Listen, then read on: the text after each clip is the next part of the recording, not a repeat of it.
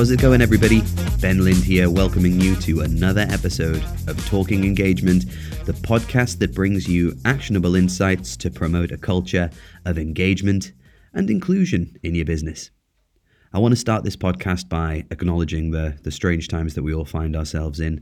Uh, I'm currently coming to you from the downstairs living room uh, in isolation. Hive HR have gone into working from home mode uh, until things start to clear up and a bit more certainty arrives. Um, but we're one of the fortunate ones who are set up to do so. Um, in any event, I think it was really important that I was able to get an episode out for everybody. If we're going to be spending a little bit more time indoors, we're probably going to be spending more time concentrating on work. And today's guest couldn't have come along at a better time to share some examples on how to keep yourself sane, the importance of establishing a routine, but also the importance of, of switching off and, and trying not to take everything too seriously. I was joined on the show by Gareth Worley. Gareth is the Global Director of Diversity and Inclusion at the Coca Cola Company. And um, this is a, this podcast is a little bit longer than usual, but I let it run because I felt like what Gareth was saying was was really important given the times that we find ourselves in, and uh, and frankly, I really enjoyed talking to him. Um, I hope you all get a lot out of this. I know I certainly did. So, with no further ado, please welcome Gareth Worley.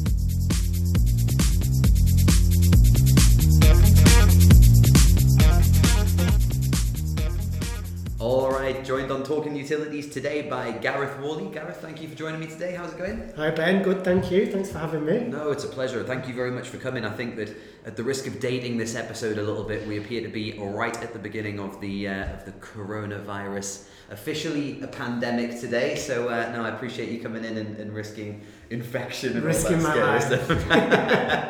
Absolutely, good stuff. So, well, I'll tell you what, Gareth. Like, kick us off. Um, start the show the same way all the time. Do you want to just talk us very briefly, kind of through who you are, what you do, for anyone who might not be familiar with you? Yeah, cool. So, um, as you quite rightly pronounced, my name is Gareth Worley. Um, I am an HR person by trade, so I've been in HR for about 15 or more years now.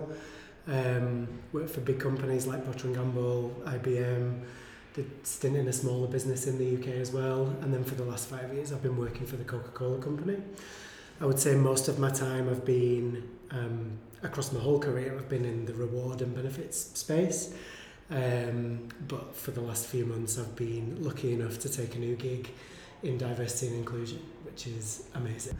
I think the, the best definition of inclusion I've ever heard is it's the combination of feeling valued for your uniqueness and feeling like you belong. So if you like strip away all of the demographics that that might bring to mind and just think of it as every person's an individual, every person brings different life experience, every person brings a different way of thinking, every person brings something that is different. Um, and actually, Apple on their um, diversity report on their website, I just happened to have been looking at this yesterday, I came across it for the first time, and they say the truth is we're all different. The power is we're all different. That's a good way of putting it. And I think that's really powerful because actually then you start to think, well, what can we create together as a collection of individuals, regardless of demographic characteristics? But what does the life experience and the cognitive Mm. diversity bring to the mix that can help us amp it up Yeah. to the next level as an organisation? That's, it is like such a powerful way of putting it because it kind of flies in the face with like the idea of identity politics, which I think is uh, it will- may well have been just as commonplace throughout history, but I feel like is a lot more prevalent in kind of the common mindset these days. You know, a lot of people get wrapped up in like I am this, therefore I act in this way, therefore I agree with and I disagree with like these other types of things. Whereas if you look at it as actually no, I'm an individual, like I might subscribe to certain uh, beliefs or philosophies or whatever, but I'm all about kind of understanding where everybody else is coming from as well, finding the power and the opportunity in that, then that's a much better place, like much better position to operate from than, well, no, because I'm this, you know, I'm a liberal, therefore I am anti-conservative and that kind of thing. Yeah, I think you're absolutely right. And I think that the challenge with all of this agenda is it sounds great when we say it Mm. and it looks great on a poster and even a written strategy and whatever. But the reality is, we all go about our lives every day with all of these unconscious biases that are just built in, some of which are helpful and some of which are not. Um, and we you know, we're not always thinking about are we being inclusive with everything that we do and in every conversation that we have and every meeting that we set up and you know whatever. So yeah, I talk about it in very simplistic terms, right? Belonging and uniqueness. Mm-hmm. But the reality is actually achieving that is incredibly difficult, and that's why jobs like mine exist. Mm, absolutely. And I th- well, one of the things that I saw actually on your, on your LinkedIn that I really liked as well was you talking about helping people to not take everything so bloody seriously, right? And that kind of got me thinking for, for a question I did want to ask is because I maybe feel this this way a little bit. Like I, I, you know, I take things pretty seriously, right? Like whether that be you know my interactions that I have with people, and I'm probably like quite a harsh critic of myself in terms of like, well, did that inter- was that interaction a ten out of ten, right? Like, and I think maybe that's a, a symptom of, of working in a, in a sort of commercial focus as well. You know, like how do I, you know, take into account somebody's feelings, somebody's agenda, somebody's you know, uh, incre- you know. Uh, abundance or absence of urgency, you know, and it still needs to fit what I want and what my company needs. But at the same time, like you still have to operate as a compassionate and caring individual in society, right? Because we're still people who are doing business with one another, for example. So, like, do, do you think, have people always taken life really seriously, or do you think with all the pressure and hustle porn and stuff that exists now, like, people do take things more seriously? It's a really interesting question. Right? So, what you just described is empathy. Yeah. Right? And to me, empathy doesn't mean that you have to be completely serious all the time. So, I think um, the busyness of the modern world, the pressure to achieve, the pressure to be always on, the pressure to be succeeding, was which is especially felt by the younger generations coming into the workforce. I mean, it's just how we're growing up. You know, technological overwhelm, pressure, pressure, pressure, pressure. I think that does generate a sense of seriousness mm-hmm. that's unfortunate in my mind. Now, I don't think that that is a new thing per se. Like, I don't think that kind of pressure and that seriousness hasn't always existed. But I think my observation is there aren't that many people in the world, relatively, that are going about saving lives, stopping babies dying every day. I'm doing a job for a mm. company that's making money from selling drinks. In the past, I was doing a job for a company that was making money from selling software and consulting services and whatever else. Yeah. These are things that enhance people's lives. You know, in the case of Coca Cola, we talk about, you know, we're here to refresh the world and make a difference. That's our purpose. That's amazing. That comes with a lot of opportunity, and of course, it comes with responsibility. But the reality is, it's not about saving babies in Africa. So I think there's just a sense of relativity that I like to apply to it. it says, you know, like this is all good. Like this mm. is this is all good. Let's let's look let's approach it with positivity and let's approach it with a sense of fun because actually when you are in that frame of mind where you're enjoying what you do and you can come to it with a sense of lightness admitting that there are times of gravity in any job of mm. course there are but actually if you can approach things with that sense of um, optimism and positivity and lightness, you're actually more likely to be productive. You're actually more likely to have a positive impact on the people that you're working with. And you're actually more likely to have to deliver greater results because you're working in an environment where you're buzzing. Yeah. Like you're almost not absolving yourself of the responsibility of it, but like appreciating that within the context of everything else that's going on. Yeah, exactly. and listen, like we've all got accountabilities, and some of them are very serious, right? People manage P and Ls. People have huge, you know, targets to meet. People have ridiculously difficult working days. I mean, I'm not belittling any of that, but what what I am saying is, it doesn't always have to be approached with a straight face. Mm. I like the sound of that. It's definitely something that that I'm trying to be kind of more mindful of, um, you know, kind of going about my day to day as well. I mean, I think that it was just when I had that real, realization the other day that like all the books and stuff that I'm reading are all about people who get up at five in the morning and you know attack the day and all that kind of stuff. And uh, it was it was my dad actually said to me, he was like, "You do know that you can get to work at eight a.m., eight thirty a.m. and you're not robbing anyone. You're not like any less efficient or whatever kind of thing." And I thought you know, you might have something there. So I'm but, the, almost... but what you've just described there, Ben, is that pressure, right? So, and like, I don't think I've got a book in me, but you never know. but there are many people who write books and they either do it because that's their job and they enjoy it, or they do it because they're very passionate about a topic and they want to share their thinking. to some extent, that's a symptom of the pressure, the mm. overachieve, the give more, the give more, the give more.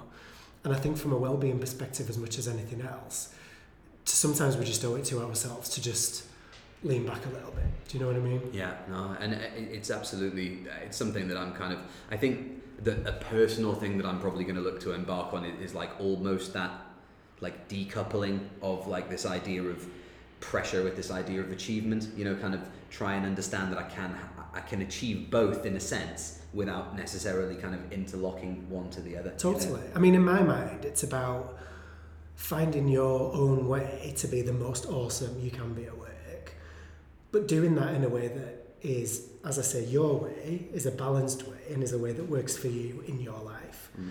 You know, the words work life balance have been around for years. People have talked about work life integration. Whatever you want to call it, I just think it's balance. I just think it's being kind to yourself about self actualizing in a way that isn't going to kill you. Mm.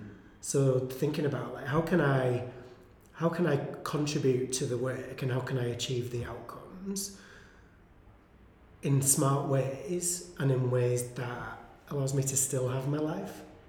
Absolutely. No, and, and I think that's that's 100% where I think a lot more people could be aiming for. And I also think that maybe there is a responsibility there like maybe that is a, an area that more organizations could could look to dial up on you know like i think that i mean you know talking off the top of my head here and i think that you know you hear a lot of people now like let's say for example like mental health and things like that. There's a lot of awareness around stress and anxiety mm-hmm. and things like that and everyone's like look take your time take your day you know that's fine for you. But have we as businesses like actually started to look at you know what those underlying pressures are and everything like that? So you know maybe more of a, a conscious campaign around sort of like focusing on making sure it's about outputs rather than about hours for example things like that. Yeah. Uh, there's a huge amount that goes on in different businesses and i think there's a huge amount of research that, that supports some of the activity. So this year i was um, fortunate and, and very flattered again to be invited to be a judge for the REBA Wellbeing Awards. Um, so the second time that I've done it, and we actually gave out the awards in London last week. Um, there's a huge focus on mental health in many, many organisations, from small businesses with less than 100 people to medium-sized businesses to the really big ones. I mean, it's a consistent mm-hmm. thread and a consistent theme, and I think it has an incredible focus, and that is very, very applaudable. Mm-hmm. I think where organisations have yet to um, move the needle is how does that integrate with the broader well-being strategy and the thing that I always see is most neglected in organisations is the concept of social well-being so if you think there's four traditional pillars of well-being right there's your physical there's your financial there's your mental or emotional and then there's your social mm-hmm. you see organisations focusing a lot on physical and yeah. on mental yeah. a little bit less so on financial but it's coming through mm-hmm um, and very much less so on the social. Now, these things all operate together to give a sense of holistic well-being, and I think that's where the beauty is, and that's where the real power is.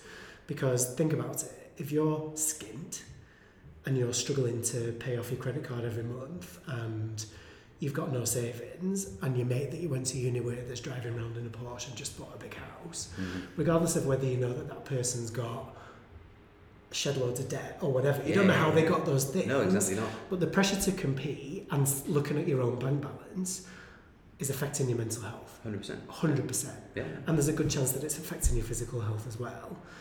The, the way that social health, social well-being can play out in that space it actually again comes back to inclusion and I feel like this is engineered and it isn't. but it comes back to inclusion in terms of if I feel like I'm constantly surrounded by people that value me, that I feel like I belong, and that I can actually talk about stuff with, mm-hmm. even with all of that pressure that started in a financial thought process, I'm actually more likely to get a handle on all of that and it's going to contribute positively to my mental health as well as potentially to my financial well-being.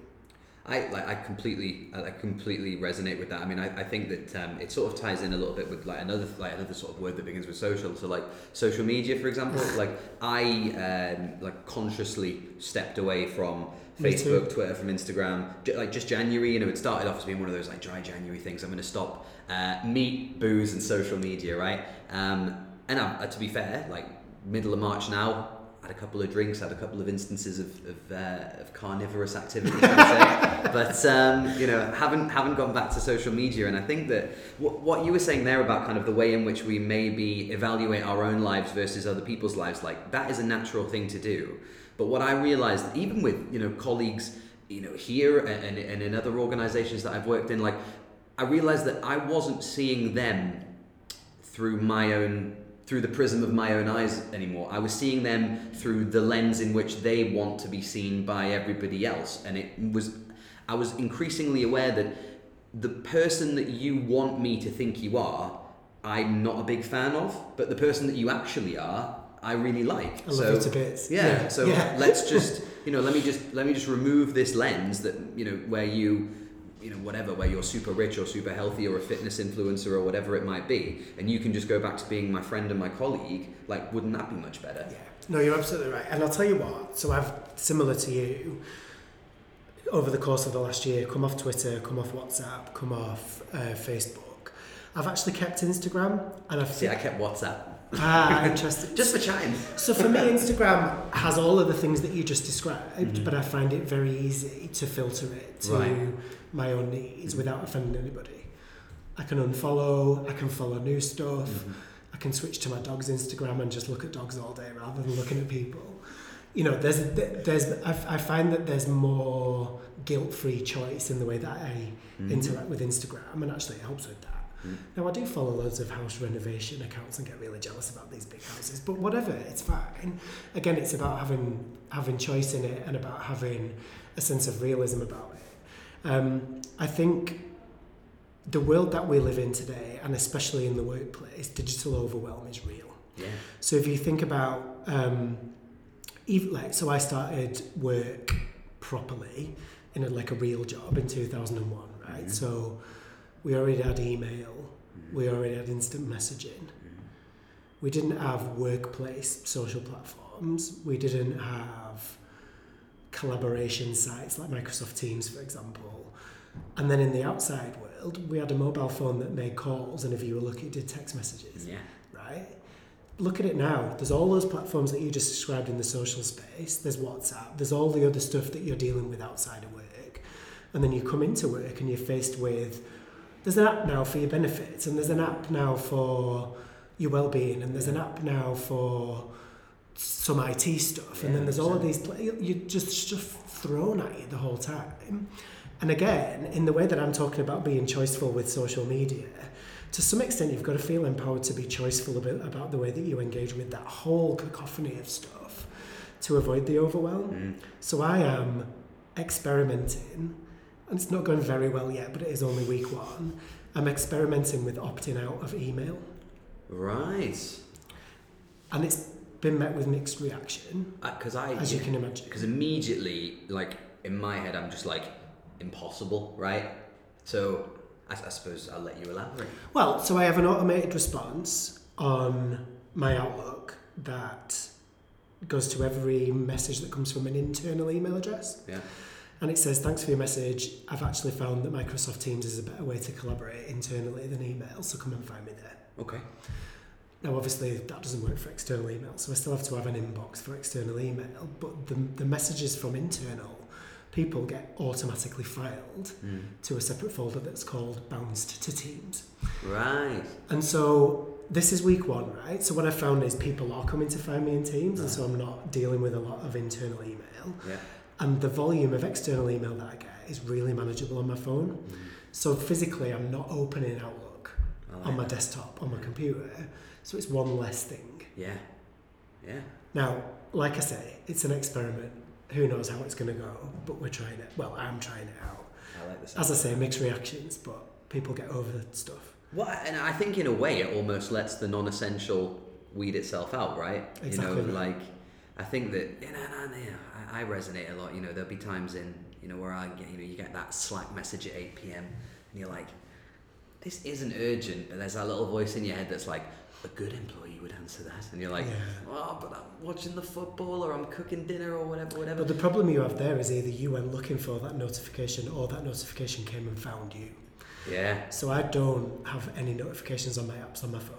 It rings if somebody calls me and if somebody texts me. But Mm. other than that, there's literally no notification. So I have to be going looking for communication to react to it. The other thing I've just done is taken advantage of the screen time function on the iPhone. So now between 8 p.m. and 7 a.m., all of my apps are greyed out. Mm. I can still access them. I can override the Yeah. screen time block, but it's just that trigger point Yeah. or that question that says, "Do you really I get that. need to go and look in your emails? Do you really need to go on Instagram? Do you Mm. really need to check your steps in Virgin Pulse?" Probably not.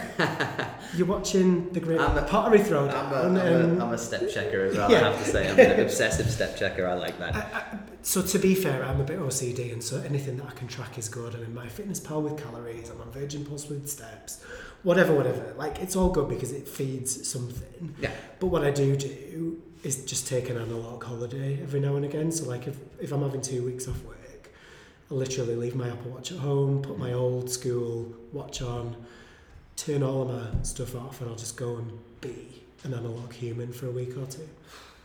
I know you freaked out. I can see. I just, there's a little bit of me. I'm just like, how would that work, man? Like, even I mean, I've got into this. Uh, I, I've got into this bad habit now of like when I'm going to sleep, I put like long form stuff on on my phone that I can listen to while I go to sleep, and I've realised now that I've actually conditioned myself to not be able to sleep in silence. So I really need to like.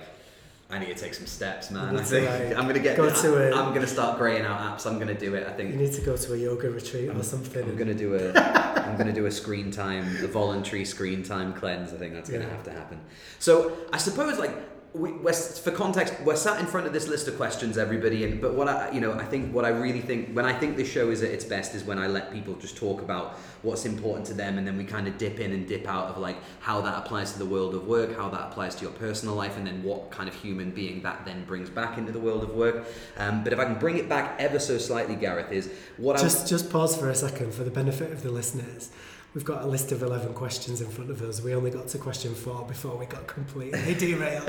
just being transparent. I think that like I, I mean I, you know to be fair though I think that uh, it comes across that this this is a I feel like you know you can sometimes tell when you're doing one you're like this is a good episode I feel like we're in I feel like we're in that now but so yeah I mean we've talked I guess about a bit of the differences kind of in the in the maybe in the world of work certainly but if we were going to dial back a little bit and let, look, let's look at maybe a couple of main like the big differences in say the HR and people space maybe over the last 10 years right? Do you think kind of an inundation of comms is something that's affected that particular space, or has there been some other things that are much more prevalent? Would you say? Yeah, I, uh, one, yes, absolutely. And it comes back a little bit to that technological overwhelm piece. I think that in of itself has generated more communication, which then is overwhelming. Um, I think also the agenda of the people or the HR function, whatever you call it in your own organisation, has moved on to the extent that it is broader than it ever used to be. I mean, think, you know, I don't think I ever worked in a company where it was still called personnel, but there are companies that still exist, right, where it's called personnel. And let's face it, the professional body is still called the Chartered Institute for Personnel and Development. So you know that that that hangover. You know, I very um, lovingly refer back to those days as the you know tea and Tampax days. That's kind that's kind of what the personnel function sort of served to to to achieve was was the the friendly face and and the caring Mm. um, almost like the employee champion. And I feel like we do still play that role, but I think the reality is, you know, HR has become far more an advisor to the business, far more valued as an advisor. And actually, I would argue, certainly in the business that I work in today, a critical element of, of the business itself. Mm. So, what that means is, well, we still have to champion the employee and we still have to, of course, create an environment where people can find an experience that works for them and helps them to self-actuate in a balanced way as I was talking about before Mm. we also as a function are really responsible for um, creating strategies that help the business move forward through the use through the use of its human resources um, and we are there to deliver results for the business through ever more innovative people solutions whether that be in the learning space and the way that we bring learning to people in the flow of their work rather than them having to sign up to an e-learning class or go to a classroom because let's face it nobody's got time for any of that anymore.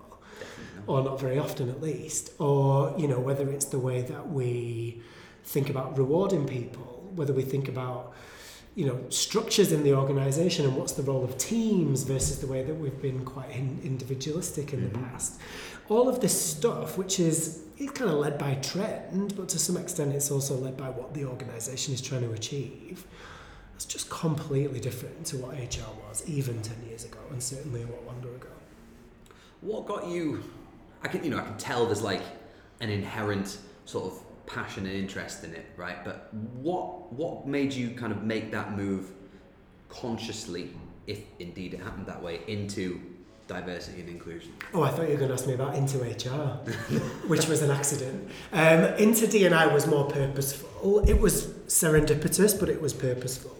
Um, so in my last role in Reward, one of the things that I was working on was a refresh of our employee recognition strategy. Mm-hmm. So I'd actually designed the original strategy back in 2015 and we've been rolling that out kind of ever since um, and continually trying to improve it. But I was really doing some research to help us sort of reframe the strategy and take it to the next level. And so I spent some time you know, doing desk-based research, but also had a, a partner, an external partner organisation that we work closely with in that space. And we were doing a workshop for a couple of days out in um, Minneapolis, and we were fortunate to be joined by Dr. Brad who is um, a professor at the University of Louisville, who really specialises in employee experience. And we also had some of the researchers from BI Worldwide, which is the partner that we were working with. And it was quite an immersive kind of learning experience as well as a strategizing and kind of planning session. And some of the stuff that was just coming through repeatedly, both from the desk based research, what I was hearing from Brad, what I was hearing from the BI researchers, was um, the role that inclusion plays in employee experience and the connections that that has to the world that I was focused on at that point in time, which was recognition. Like I literally just couldn't ignore it. So mm. here's just a, a few kind of highlights of that, right? So if you think in an organization where you have a recognition strategy in place, you want to be recognizing specific things that are indicators that the person or the team did something that the organization wanted and would like to see repeated. Mm-hmm. So, by virtue of that, you're saying, I'm recognizing you for being curious. Yeah. Right? Well, that tells me that curiosity is one of the behaviors that the organization is looking for. And I kind of feel a bit more like I belong in the organisation because I'm being recognised for a, a behaviour that I have demonstrated. Mm-hmm. That's one. Two, some of the research BI Worldwide had said that if people feel, so this was a specific question or a specific statement that people were asked to respond to, favourably or otherwise, was this is a place for people like me. So talking about their workplace as they felt that this is a place for people like me kind of gets to that sense of belonging, right? Yeah what they found was people who responded very favourably to that statement were 13 times more likely to be inspired at work. They were nine times more likely to be committed to their work, and they were four times more likely to stay in the organisation. Number three, and this gets into the well-being space a little bit. Engaged employees are healthier. Yep. Fact. What happens in terms of overall health, about 30% of it is determined by social factors like your class background and your family and mm-hmm. everything that you've come from, those yep. kind of social determinants. And then the other 70% is quite a lot of grey space. But clearly, work for people who do work plays a big role in that. Things like team relationships, relationship with your manager, sense of feeling, you know, like you're contributing yeah. something and, and all of that. Connection stuff. to the purpose of the organisation. All of that ties back to physical health. Okay and, and mental health and well-being in all senses. So if you if you think about an individual within that 70% of grey, whatever the, the percentage of that that's made up by work-related factors makes, right? If that person's having a great experience, they're feeling like they belong, they feel like they're included, they feel recognised and they feel like they're self-actualising, they are nailing it. Yeah. Right? So the what really piqued my interest was doing that research and seeing all of these connection points and thinking, you know what? Once I'm done with this recognition piece, where I actually want to contribute next is in helping people to have a better experience and feel more like this is a place for people like me. Mm-hmm. Because I've always felt like that at Coca Cola. I'd say that wholeheartedly. Hand on heart, like home is the word I would use. Wow. It's incredible. And it, it's not for everyone. I mean, like any business, it's got good things and challenging things and whatever. But like, I feel like I create my experience symbiotically with the mm-hmm. organization. And I'm able to do that because I have the flexibility to do it my way. Yeah. I do it in a way that helps me to be well. But I do it all along knowing that it's a place where I, I feel like I belong. Mm-hmm. And I think that there's definitely something to that in the sense that if we take like the opting out of, e- uh, albeit it's a test at the minute, but if we take the the opting out of email, right? There, Coca-Cola as an organization have made you feel empowered to be able to take that decision. There isn't any sort of red tape or bureaucracy or somebody breathing down your neck to be like, look, Gareth, we'll let you have this week, but from next week it's emails for you again. And it's just, I think that having that I guess comfort, right, in knowing that you understand your employer's like philosophy on things, but also how how much they trust you to be able to like determine the parameters in which you exist at work. It starts with trust, absolutely, and, and trust is something that you build. So, could I have said on week one in 2014 when I started in the business that I'm not, I'm just not doing email? By the way, probably not. I don't do email. You Yeah. should know this about me. Probably not, right? So, so trust builds over time, and that's what creates that sense of empowerment. You know, quite often we talk about as a business we empower employees. Bullshit. As a business, we create an environment where employees feel empowered. Em- empowerment is something you can't give to someone; it's something that somebody creates for themselves, right? So you're absolutely right. It starts with trust. It starts, it starts there, and then it gets into culture. And the reason I'm saying mixed reactions and it's an experiment is because actually there will always be people who are always going to be in my inbox who aren't going to look at the auto reply Yeah. and come and find me in Teams, but they're going to need me. They're going to need a response from me. And so, you know, I need to try it out and I need to see what it what it looks like in the fullness of time. But I'm doing it openly. You know, I'm doing I'm telling people that I'm doing it. The message says that I'm doing it. Um, and the environment will you know, with my fingers crossed, enable it to be a successful experiment, and we'll see where it mm-hmm. goes. It's just one example. I mean, other things, you know, I, one, as I said, I'm the only person who works for the company who's based in Newcastle, Yep. 400 miles away from the closest office, and I'm actually in Atlanta more than I'm in London, to be honest. So the realities of being a, a virtual worker are that I actually have a really nice opportunity to create my own experience in a way that is reflective of my well-being. So I do my working day very differently to anybody else that I know, regardless of whether I'm in or out of email. Um, and, and I'm able to do that. But I would like to think that everybody, in one way or another, is able to do that and to create their own experience in a way that works for them, with their well-being in mind, to create their own sense of empowerment, and to give them the opportunity to experiment with their own things that are going to help with their own experience. You know. Mm-hmm.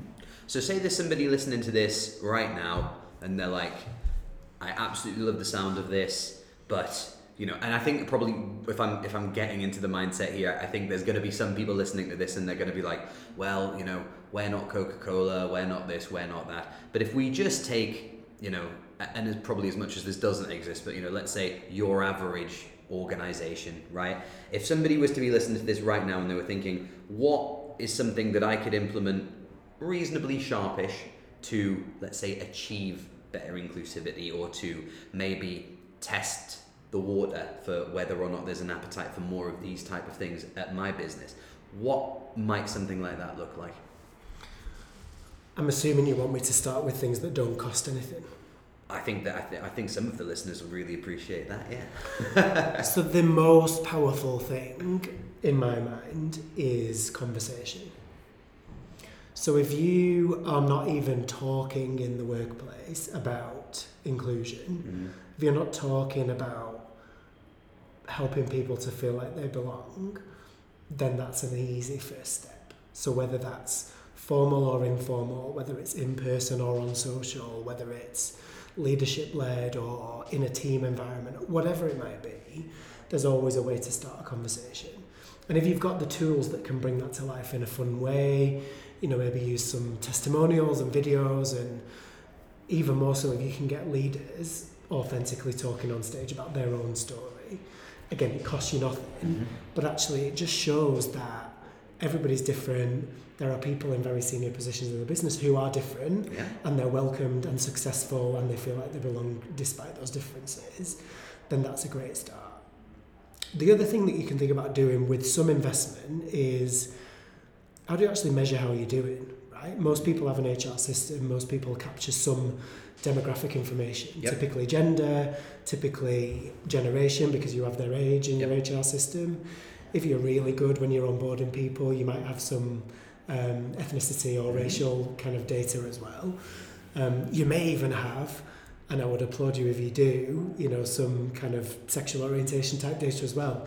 Amazing. I mean, obviously, you've got to be cautious about how you use it and thinking about Yes. privacy and security and all of that stuff. But actually, analysing the data Mhm. to give you a sense of what is the makeup of your organisation from a diversity perspective, Mhm. and then thinking about all of those angles that you've just analysed from an inclusion lens, and thinking, well, are we are we creating inclusive experiences for people across the board? Even just doing the analysis and thinking about it is a great first step. Mhm. Now, I could then list 15,000 other things that you could do on the back of that, but that's fundamentals that are relatively low effort and relatively low investment Mhm. that starts to show to the organisation that you're thinking about it and you're serious about it Mhm. um, and actually gives you some food for thought for how you might take it forward. So it's like oh, so like initially, it's you know it's it's as you said, communication, right? It's open that dialogue. Let's find some examples inside our organization that are immediately available who can speak to their experience and help people find that you know educational, empowering.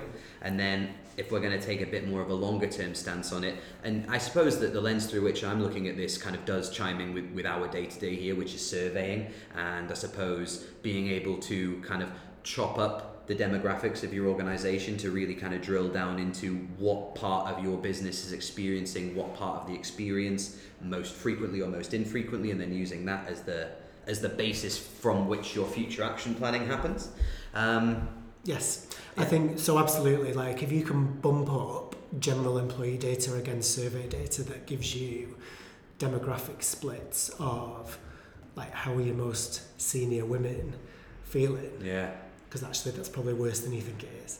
How are your more how are your millennials feeling about the energy they've got to get through the day? That's probably worse than you think it is. You know, like there's some stuff that you can do there, which Mhm. is just joining two data sets together. It's not like big data, right? it's not this like like I could do it on a spreadsheet myself and I'm not a whiz. Do you know yeah. what I mean? yeah yeah yeah So there's stuff like that that you can do that actually just gives you insights to help you plan forward. The other thing I would say is connect with other businesses. You know, this is a space where it's not about competition. no You know, if you think about the industry in which you operate and you think about the business that you're that you're in and think about some of the challenges that might face the demographic that you're working with and then you use networks to find what other people are doing in this space Mhm. or even just use your employee network to help you think through the strategy. So I'm actually going to shout out um, a company that actually has a presence here in Newcastle as well, funnily enough. Um, it's a, a game development business called Ubisoft. yeah So they won one of the mental health awards last week at REBA. Go And I actually- Ubisoft. yeah, go Ubisoft. And I had the opportunity to, to meet the, the HR lead there, a lady called Julia Melvin, who's phenomenal, by the way. So hi, Julia, if you're listening. um, Julie Ju- Julia Julia Melvin. yeah. Julia maybe you'll be on the show someday that'll be amazing I'll introduce you. So, so they've done. So what Julia's done is bitten off one of the most difficult things first, which is mental health. We were talking about this earlier. eating the frog right Exactly right. So thinking about the demographic makeup of that business in that Mhm. industry, recognizing that suicide rates are highest among males between 30 and 50, I think the stat is, don't quote me on that. Um, and, and thinking about it in that context and then just engendering a conversation within the business and getting employees talking about it and building a bit of a campaign around it has been incredibly powerful. I mean, they did a video which has got employees in it Mhm. that they submitted with their um, award submission. I literally cried. It was amazing. yeah Like that, just building that level of understanding and emotion around topics that are relevant to the demographic. Like all of those people feel included in that conversation and they feel like they're not on their own Mm. if they're dealing with something that's mental health related. The same could be applied to if I'm a gay man and I'm not out, or it could apply to if I am I have an invisible disability that I've never disclosed. So you know any lens and any demographic kind of topic that you want to apply to it, just have a conversation and show the employees that you're even thinking about it Mm. can move you ahead leaps and bounds. Get it on the agenda. Yes, Yeah. exactly. Cool. So I think well, what I'm going to do is I'm going to kind of seek to wrap this up a little bit because I appreciate you're a busy guy and everything. But I want to talk about. I suppose my last one is is that, and I'm sure it's come across. It's why I've been, you know, I wanted to let this podcast kind of run as naturally long as I possibly can. But I think what has been abundantly apparent here, Gareth, is like you're someone who is, you know, fulfilled and passionate about what they do. You've created that reality for yourself you know by by finding an organization and, and you know shout out to coca-cola as well for you know allowing you to do that first and foremost yes you've built up the trust yes you've got the track record that demonstrates that you're a, a pair of hands into which this responsibility can be trusted hmm. but also you know you have found a place that allows you to be this happy fulfilled version of yourself how can we all kind of get a little bit closer to that starts with happiness generally. It starts with thinking about your life as a whole mm-hmm. and what do you need to be happy. I bet most people couldn't even. I because I'm you know I wanted to put my head down. I was like it's, and I you know I don't know. I, I, I mean I suppose a load of like little follow up questions there is like do I mean I guess it's different. But did you inherently know this? Is, is it stuff that you've pieced together as you've gone along? Like eh, Don't get me wrong, I'm not like this like guru who knows how my life is going to pan out from now till the day that I die. True. Absolutely not. And what happiness looks like is different at different times of your mm-hmm. life. So no, I, I, I don't expect people to immediately go, haha, that's what happiness looks like for me. But I think there's a process, a gradual process as you go through life by which you realise there are things that give you energy and that there are things that drain your energy. Mm-hmm. I mean, that's a, that's a place to start. okay. There are things that are exciting to you and the things that you would rather staple pigeons to your eyelids than do, right? I mean, just so so like if you start from that place and then you apply that in the workplace, you can start to think, well, how do these things integrate? How can I how can I achieve my overall life happiness in the work environment? That, it sounds incredibly grand, and I don't want it to. I, so I start from happiness. I then start from productivity, and I start thinking, well, how can I be most productive in achieving that, whether it's inside or outside of work? So just I'll share some examples. So I've recently, um, so I've recently discovered that I actually can get into meditation. Tried it a few times and failed. This time around, it's really worked. It's been a different approach. That's a different podcast. um, but meditation coupled with exercise, and I'm not talking about running five miles every day. I'm talking about going to the gym twice a week and walking the dog, you mm-hmm. know, a couple of times a day. Mm-hmm. Like that, coupled with the meditation, coupled with approaching work with a happiness and productivity mindset, means that when I get to work at whatever time that might be in the morning, when I come to do some work or when I turn up to my first meeting or whatever it is, I'm coming at it ready. I've started the day with happiness and productivity and then I'm ready for whatever. Mm. I like the sound of that. It reminds me actually. It, it, it's. Um, have you read The Miracle Morning? Is I that have not. that sounds so like that. Like you know, yes, the crux of it is like get up a little bit earlier, but the point isn't this. You know. Grant Cardone, Gary V kind of mentality of like get up early and smash some emails out and stuff like that. It's Yeah, like yeah. get up early, maybe read, you know, invest in a little bit of personal development. So whether it is some mindfulness, whether it is walking the dog, maybe it's breakfast with the kids, whatever it might be. But it, it's exactly that. It's so that by the time you get to the thing that where that doesn't necessarily well that adds value to you, but where you add value as well, you're already in that positive mindset and you've you've succeeded already. Therefore, the natural thing to do is just to carry on that success throughout the day. I mean, it sounds a bit woo woo, but it's self care. At the end of the day, it's well. So I'm going to quote. I'm going to quote RuPaul. yes. If you can't love yourself, how in the hell are you going to love anybody else? Yeah. Can I get an amen? Uh, but with- if you apply that in the work context, it's like if you're showing up wrung out, not had enough sleep, not thought about your day in advance, not coming at it from a point of view of happiness and productivity, you're probably going to be a drain on everyone else. You're certainly going to drain yourself because the chances are you're going to go in and be like meeting after meeting after meeting or email after email after email, and you just haven't given yourself the chance to be ready. Yeah.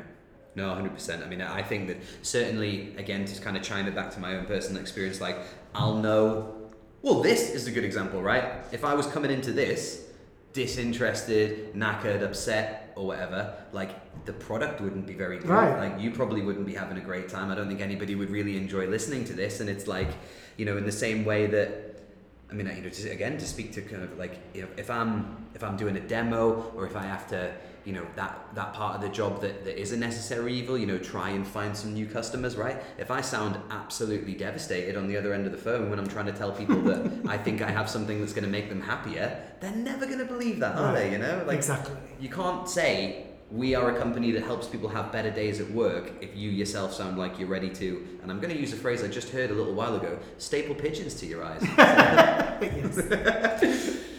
cool man well look finally gareth just for consistency's sake i'm asking everybody this uh, and there is no agenda behind it is it time that we rebranded human resources and if yes what should we rebrand it to Call it what you want.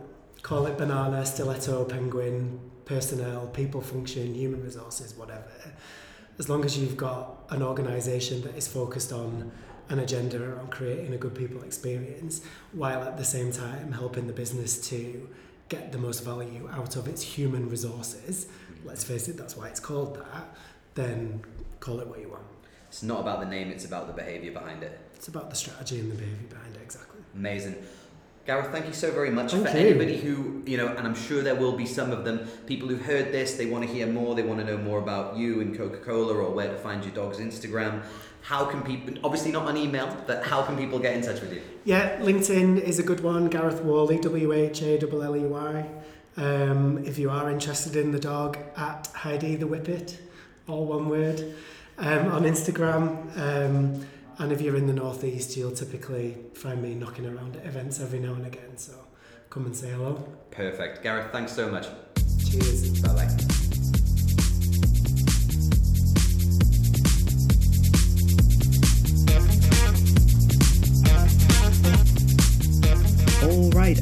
Massive thank you to Gareth for coming on the show. I think the messages that he gave out there are going to be really, really important for us all to keep at the forefront of our minds over the coming weeks and months.